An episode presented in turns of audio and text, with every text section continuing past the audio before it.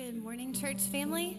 If you have your copy of God's Word, um, please turn to Matthew chapter 27.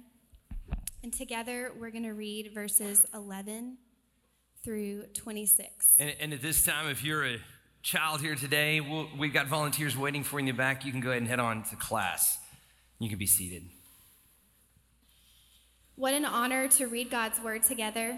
And I would just like to remind us that this is God's holy, divine, inspired Word um, that comes to us just as if Jesus Himself is talking to us. Matthew 27, starting in verse 11. Now, Jesus stood before the governor, and the governor asked him, Are you the king of the Jews? Jesus said, You said so. But when he was accused by the chief priests and elders, he gave no answer. Then Pilate said to him, Do you not hear how many things they testify against you? But he gave him no answer not even to a single charge, so that the governor was greatly amazed. Now, at the feast, the governor was accustomed to release for the crowd any one prisoner whom they wanted. And they had then a notorious prisoner called Barabbas. So when they had gathered, Pilate said to them, Whom do you want me to release for you, Barabbas or Jesus, who is called the Christ?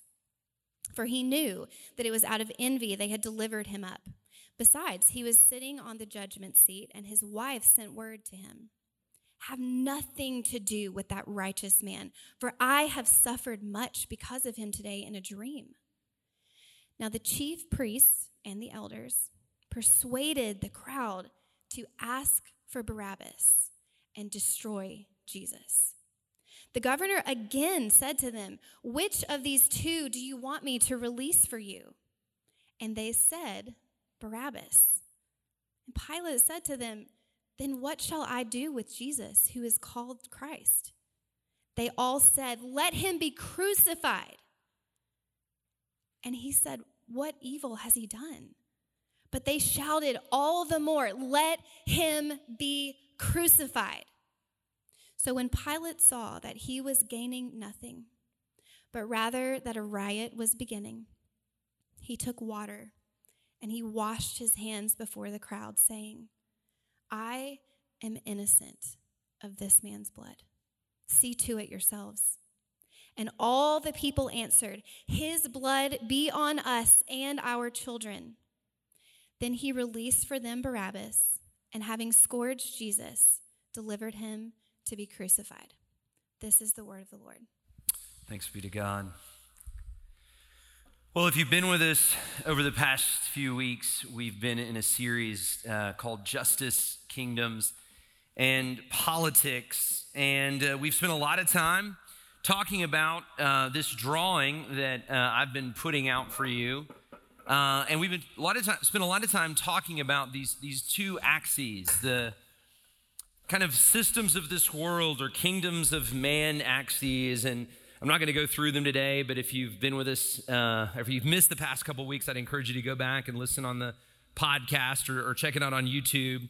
Um, but then we've also been talking about, we spent a lot of time last week talking about this axis, the, the kingdom of God. And, and, and if you heard anything last week, I, I hope you heard that who you are on this axis, who you are as a citizen of the kingdom of Christ, is most ultimate in your life. It far outweighs who you are in terms of any system of man.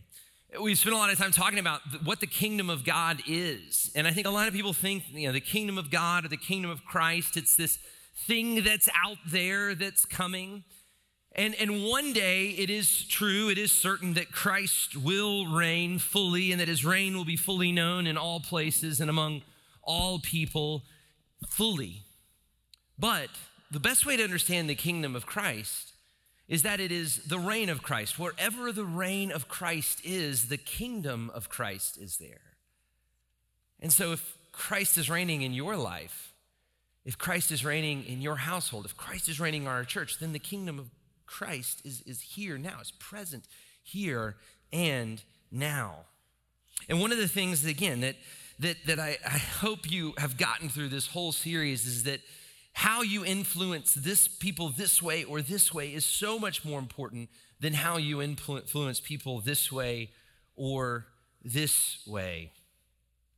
But we do have to live on this plane. We, we do have responsibilities on this plane. We have a stewardship on this plane.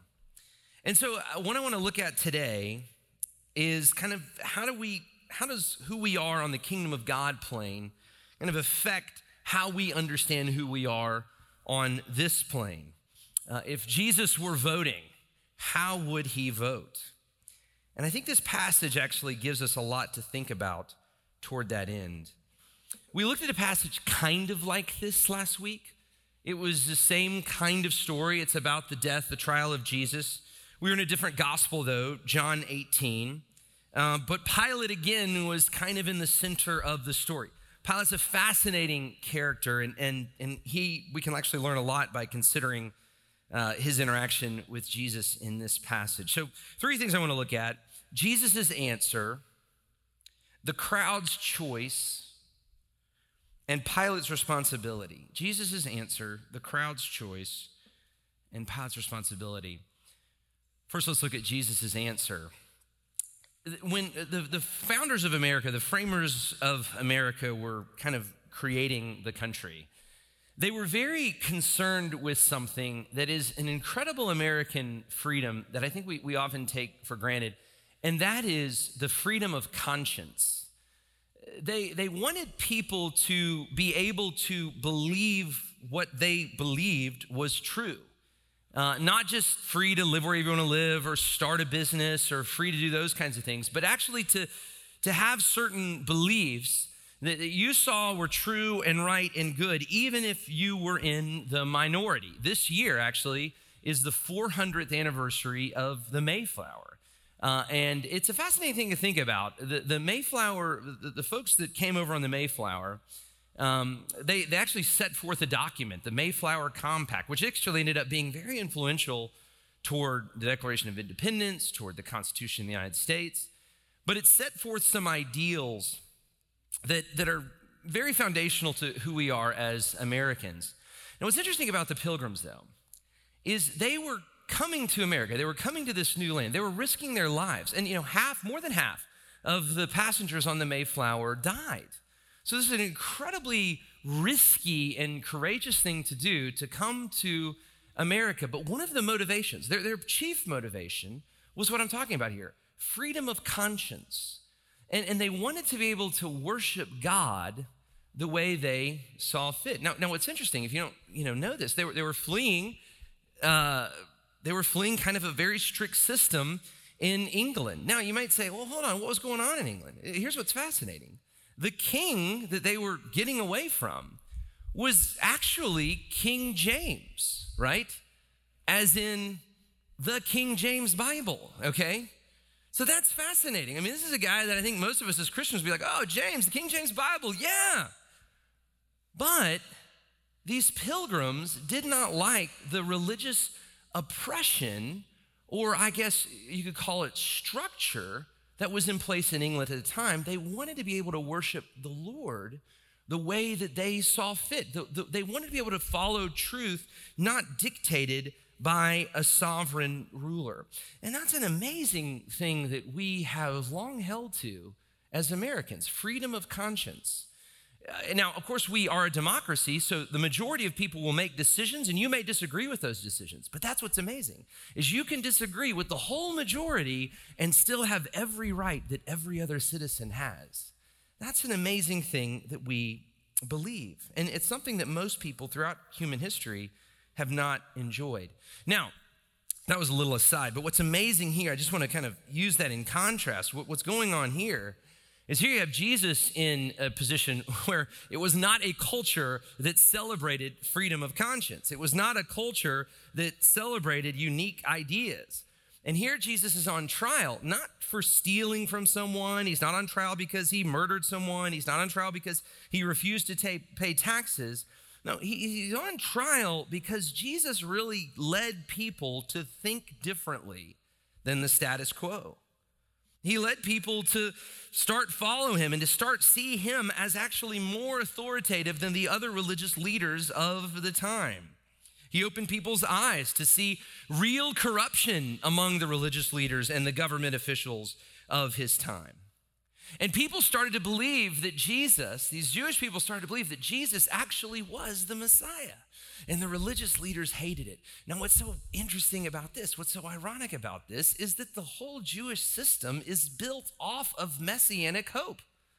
Right? The, the whole Old Testament really is framed around this coming victor, this coming Messiah that will set the people free, that will bring God's reign, God's um, goodness to the people. The whole system is built off this messianic hope. And then here comes Jesus. And he's doing all these messianic things. He's healing sick people. He's bringing the recovery of sight to the blind. He's bringing liberty to the captive. And people believe, oh, this must be the Messiah. But these religious leaders, the people that were most astute in the teaching of the Old Testament, they don't like it. It's as if Jesus didn't ask their permission to be the Messiah. It's as if they were the ones that could say who was and who was not the Messiah. And of course, they didn't like it because Jesus was calling out their obvious corruption. And so here, Jesus is being insulted. He's being accused. Now, if you don't understand what's happening here, what is he being accused of? what's happening in Mark, the Gospel of Mark actually gives us a little more insight here. They're trying to get him to take back the things that he said. They're trying to get him to recant. They're trying to get him to say, I'm not the Christ. You know, he had said stuff, and we see this in Mark. He had said stuff like, if you tear down the temple, I will rebuild it in three days. That outraged them. He said things like, I am the Christ. He said things like, before Abraham was, I am. And these people are saying, you got to take that back. You, you, say you can't raise the temple. Say you are not the Christ. Say you're not greater than Abraham. But he doesn't. He stands there while they're accusing him silent. He doesn't break. He has poise. He shows an enormous courage here. And here's the reason it's because Jesus was living on a different plane.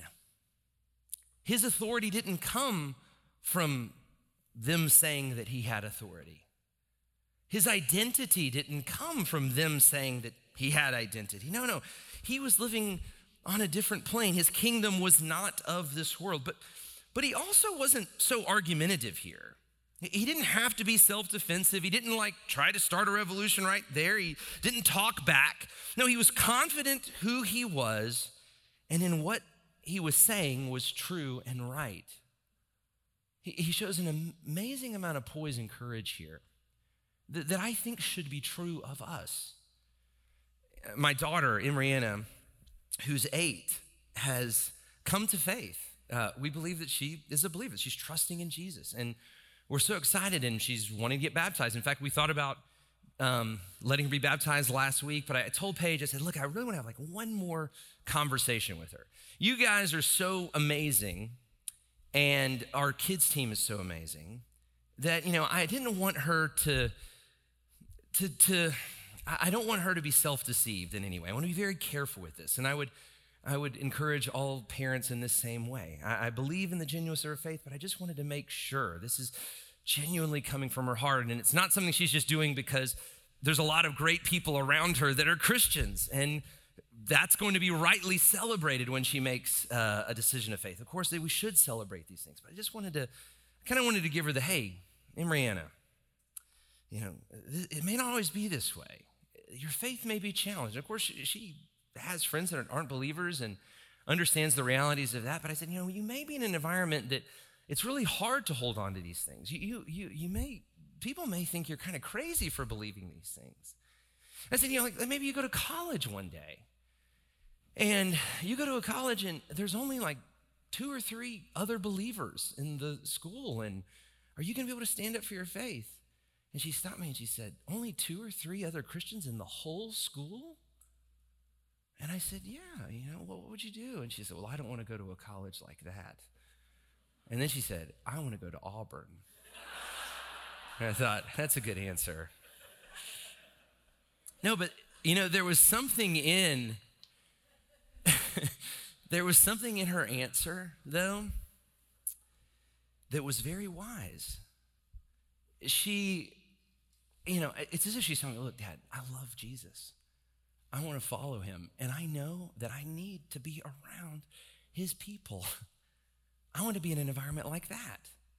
I want to be in an environment where I'm not, you know, out on an island. I want to be in an environment where I'm regularly receiving God's word and, and I can be framed by these things. And I think what I'm trying to tell you is this what's framing you? What's framing you? You know, Jesus, he's so secure in who he is that he can withstand the crowd. He can stay silent as he's being accused.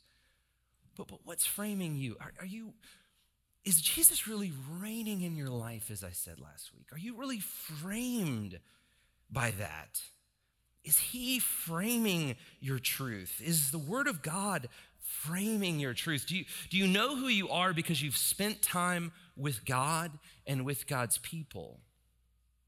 Or are you being framed by the crowd? Yeah, I'm, I'm afraid that a lot of Christians, God forbid, even members of our church, are spending 15 minutes a week reading their Bible, but 15 hours a week watching cable news or consuming secular media. And, and if that's true of you, you're going to have a hard time convincing me that you're being more framed by God and who you are in Christ than by the crowd, by what the world has to say. I'm afraid that in our church, there's no nuance in our conversations. I'm, I'm afraid that we never have conversations with people that disagree with us. I'm afraid that we never, we don't have people in our lives that challenge our worldview. Are you being framed? Are you being formed by the crowd? Or do you really have the poise that comes by being formed by the Lord? You know, I mentioned this in the talk back last week, um, but I was having a conversation with a friend of mine who's he's very fearful. You know, he's he's one of these guys that's kind of prone to, to really go down the, the rabbit hole. And, you know, I asked him, I said, look, you bring up all these fears and this is going to happen and that's going to happen. I said, look, man, what are you doing to change the culture right in front of you. You know, are, are you discipling anyone in your church? No. You know, are you engaged in a ministry in a community where you can serve people that are different from you? No. Are you running for office? Are you engaging in the political system? No. What are you doing? And really, it just came down to he's just reading more blog sites. And I said, you know, don't you see what's happening to you? Don't you see what's going on? You know, Blake and I talked about this on the talk back also. We live in a world where the crowd is so loud. And it's so easy to pay so much attention to the big story that's going on out there that you miss the human being that is right in front of your face. That you miss the voice of the Lord that speaks to you in stillness and when you spend time in His Word. And look, this will lead God's people to be fearful and anxious and ultimately worthless. C.S. Lewis wrote this famous little book called The Screwtape Letters.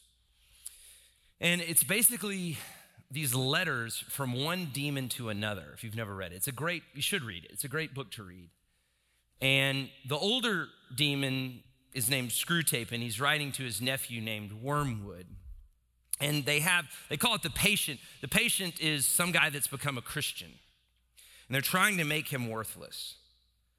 And Screwtape writes this My dear Wormwood, be sure the patient remains completely fixated on politics, arguments, political gossip, and obsessing on the faults of people that they have never met. This serves as an excellent distraction from advancing in personal virtue, character, and the things that the patient actually can control. Make sure to keep the patient in a constant state of angst, frustration, and general disdain toward the rest of the human race in order to avoid any kind of charity or inner peace from further developing. Ensure the patient continues to believe that the problem is out there in the broken system rather than recognizing that there is a problem within himself. Keep up the good work. Uncle Screwtape. And what we learn from the answer of Jesus, I want you to hear this. Amidst great noise and great pressure from the crowd, is that he knew who he was because he loved God's people, because he delighted in God's word, because he delighted in communion with the Father. What is framing your understanding of truth? Do you look more like Jesus does here, or do you look more like the crowd? So, the answer of Jesus. The second thing I want to look at here is the answer, or the crowd's choice. Now, this is also very fascinating. All of the gospel writers deal with this whole Barabbas scene, but Matthew spends the most time with it. I think Matthew sees the irony of it. Pilate, again, fascinating character. He knows Jesus is innocent. You know, he's a smart guy. He knows that these guys are after him because they're envious of him. And beyond this, his wife had come to him. She had a dream. Now, this is fascinating to me. You know, I was having a conversation with some buddies this week about looking forward to the kingdom because you'll know. Like, one of the re- things I'm so excited to be in the presence of God uh, for is just because you, there won't be all these mysteries. Like, what did Pilate's wife dream about? One day we'll know. One day we'll, we'll know that. But anyway, she has this dream. She was bothered. And so Pilate's like, look, I, I got to do something here. And so he, he comes up with a great plan. It was customary on the Passover, it's just a sign of God's generosity, it's a sign of God's grace, that you would release one prisoner.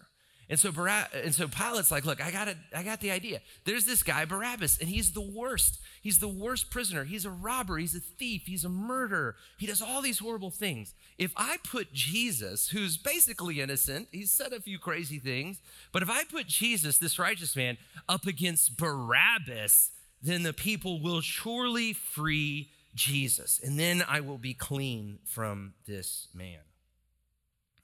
Now, the irony here is the name Barabbas.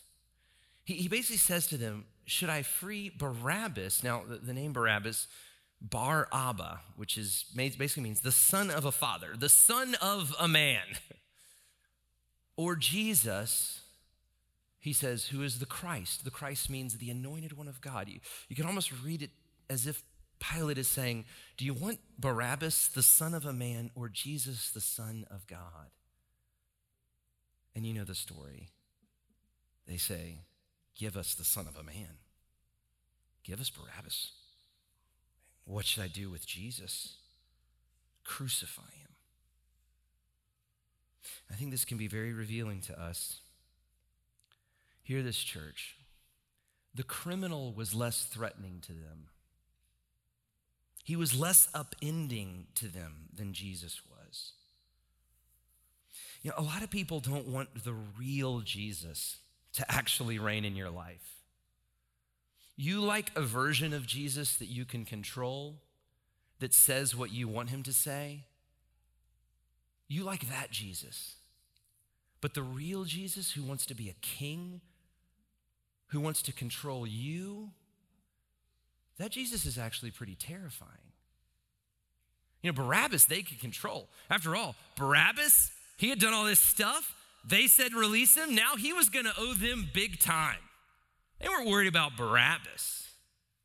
But Jesus, and Jesus is a king. He doesn't really fit any crowd. He wants your complete loyalty. He can't be manipulated. And, and I want you to hear this in terms of this conversation. Real Christianity, the real Jesus, has always bothered people on the right and people on the left. He doesn't neatly fit into any political system. You start talking about what Jesus says about sexuality, marriage, about individual responsibility, people on the left get a little nervous. You start saying what Jesus had to say about care for the poor and the vulnerable, the foreigner, people on the right can get nervous. They chose Barabbas. Barabbas, we can control him. He's going to owe us, but Jesus, we can't control. he upends us. He is a threat to our system. So we better crucify him, at least a Jesus like that. And I just want to say, is Jesus really king of your life? Does he, is he really reigning in your life? And if he is, he will bother you sometimes.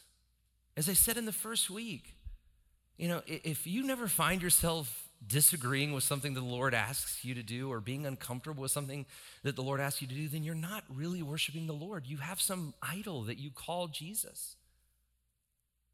But the real Jesus, he's a king. He comes in, he rules, he asks for our loyalty, even when it's hard to give.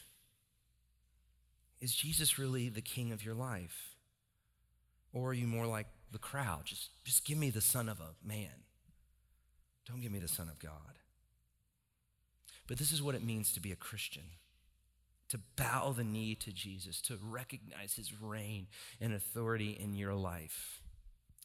And if we if we get there, if we find that, then we can engage on this plane. So the last thing I want to talk to you about is Pilate's choice. Look at verse 24 with me. So when Pilate saw that he was gaining nothing, but rather a riot was beginning, he took water. He washed his hands before the crowd and he said, I'm innocent of this man's blood. See to it yourselves. And all the people answered, Sure, his blood be on us and on our children. Then he released for them Barabbas, and having scourged Jesus, he delivered him over to be crucified. Last year, I read um, just some of the lynching accounts from the Jim Crow era. And what struck me about the accounts is a lot of times the stories um, of some of the lynch mobs were a lot like this. It would be a guy that maybe was wrongfully locked up or maybe even rightfully locked up. But a mob would get so angry that they would overwhelm the sheriff. They would overwhelm the justice system. And, and, and, the, and, and there's all these stories of these sheriffs or uh, you know, police officers basically kind of saying, oh, you know, and then letting the crowd take over. And you find yourself in looking at this being very frustrated with kind of the justice system and how they handled those situations. The same kind of way that you find yourself here being frustrated with Pilate. He knew it was right, he had a responsibility. And yet he washed his hands of it. Now, of course, in God's providence, God used all of this, brought brought all about these evil things to bring about the greatest thing salvation for the church of Jesus. But man, it's, it's frustrating to see. He didn't have the courage to, to actually fulfill his responsibility. And I want you to hear this. You know, it, it's easy for us, citizens, to kind of say, well, it's, it's their fault, it's the leader's fault, it's the system's fault. But look, in a democratic republic like ours, it's a government of the people. It's our responsibility to make these decisions. We are the government. This is not a monarchy. We, we actually have a say. We actually have a stewardship, a responsibility, and that is huge. And I just want to say, I, I know that it's difficult to know the right thing to do. And again, my, my job here today is not to tell you how you should vote or how I am going to vote. I want to frame these things for you. I want to anchor you in Christ. I only have one king that I serve. And as you are anchored in him, I, I trust that you'll be able to, to choose wisely here. But I do want you to know that this is a weighty responsibility that you carry and one that you should take seriously. I don't think a Christian can kind of take the election off. Now, that doesn't mean that you can't vote for a third party. You can, but you have to do so with intentionality because you believe that, and that's the right thing to do. I think God has laid a responsibility, a stewardship upon us.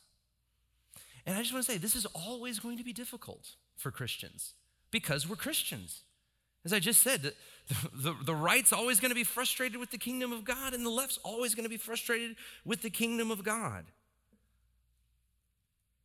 But what I want to walk through with you, just to help you, and this is just pastorally, as you think about this office, are really the roles. And again, this is true of every election, but obviously with the presidential election looming.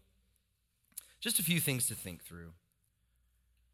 First of all, the president is to be the chief citizen.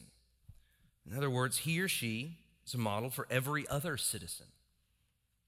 President is the chief of state, which means he or she is the leader of the country. In many ways, the chief teacher, the chief morale setter. So as you think through these, who this is how you should think about this. Who is going to do the best job there? Who's going to honor what we believe as Christians there? The president is the chief diplomat of the United States, a global representative. Most of the world will understand our country through the lens of what the president represents. The president is the commander in chief. He or she is, has responsibility in keeping our country's citizens safe. It's an incalculable responsibility to be the commander of the strongest military in the world. President is the chief executive. When you elect a president, you don't just hire one person, you hire thousands of people, the whole executive branch of the government. The president is the chief legislator.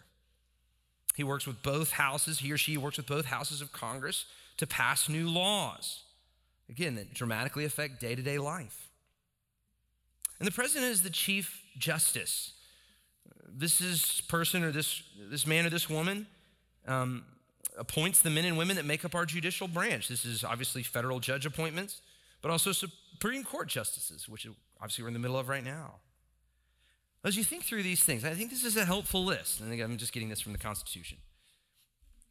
Uh, but this is this as informed citizens, as people anchored in the kingdom of God.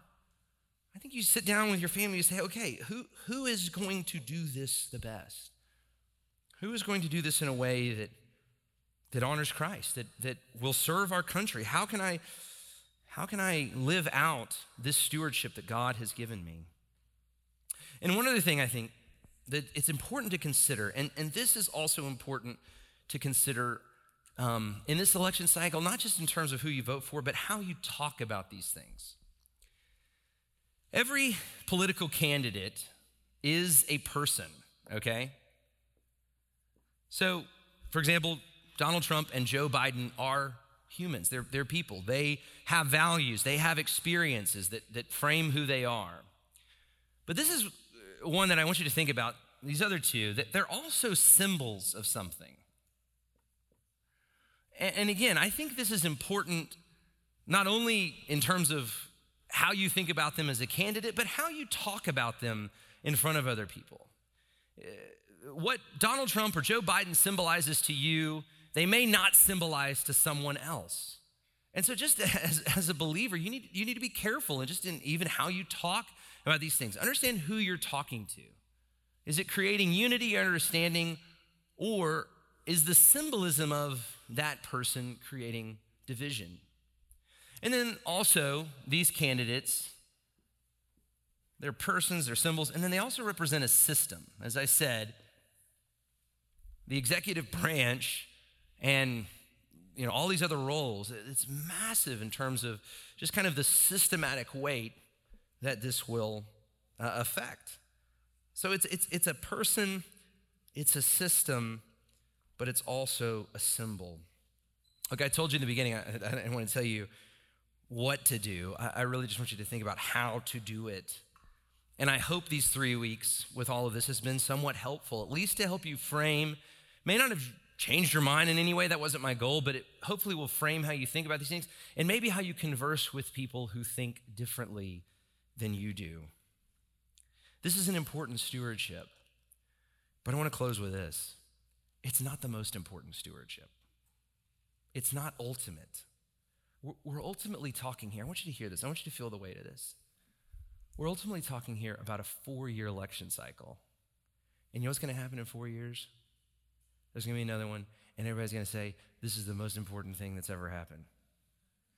I'm going to go and tell you right now, it's not the most important thing that's ever happened. This is an important stewardship, but it's a temporal stewardship. But there is a kingdom that is forever. There is a kingdom that is eternal. There is a kingdom that is ultimately weighty. I was talking with a buddy this week about the passage, Matthew 7 13 and 14. It's a, it's a daunting passage. It says, Enter by the narrow gate, for the gate is wide, and the way is easy that leads to destruction. And those who enter by it are many. But the gate is narrow, and the way is hard that lead to life. And those who find it are few. You know, we, we, we often don't talk about the final judgment, eternity. It's, it's so weighty, it's so hard, it's so big, it, it almost just crushes us to think about it. But we must frame our lives with this in mind. And, and, and what is Jesus telling us here? He's saying, look, the way is wide, it's easy. There's many that will find the way that lead to destruction. And I want you to hear this. Here's what happens the crowd comes along, and you go with the crowd. They're loud, they're boisterous, they're easy to listen to. It makes sense. Things like power, things like money, they grab your heart. And the voice of God, the voice of Jesus, the message of his kingdom, the hard gate, you don't find, you miss it. You stay on the big wide road. And I want you to this, this happens a lot. Jesus expected it to happen. These things aren't ultimate, but man, they want to be. And they'll grab your heart like they are, and they will lead you down here in the wide way. Oh, my hope and prayer for us is that we, in the midst of this noise, would see the true King. He's not going to get a lot of coverage in your weekday media sources. You're not going to see a lot of him in the workplace. You may not even, may not even where, depending on where you live, you may not even be in your home that much, but man, he is so ultimate. And his kingdom is good. And he is a king unlike any other. You know, all these kings, you know what they'll do? As soon as you turn on them, you're worthless to them. They'll cut you off. But Jesus is the kind of king, even when you turn on him, he pursues you and loves you and chases you down. May we look to him. May we anchor our lives in Him and in Him chiefly. Let's pray.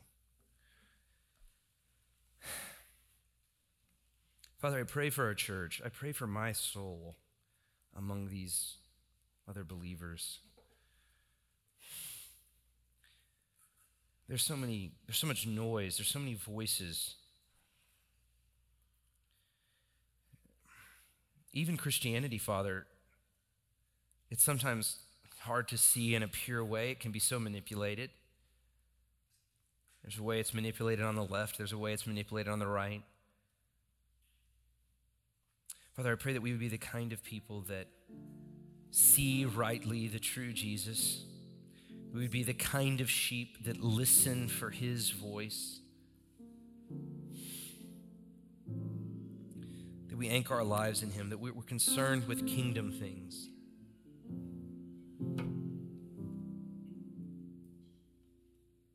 Father, give us this grace. Continue to anchor us in the word of Christ, among the people of Christ. Give us the kind of wisdom that even Imran has, that we need this. We're so susceptible without your people, without your word. The broad way is easy to find. Barabbas is easy to control. But Jesus demands our whole lives. His way is hard and narrow. But Father, I know, I believe you give us grace along the way. So, Lord, increase our faith today, I pray in Jesus' name. Amen.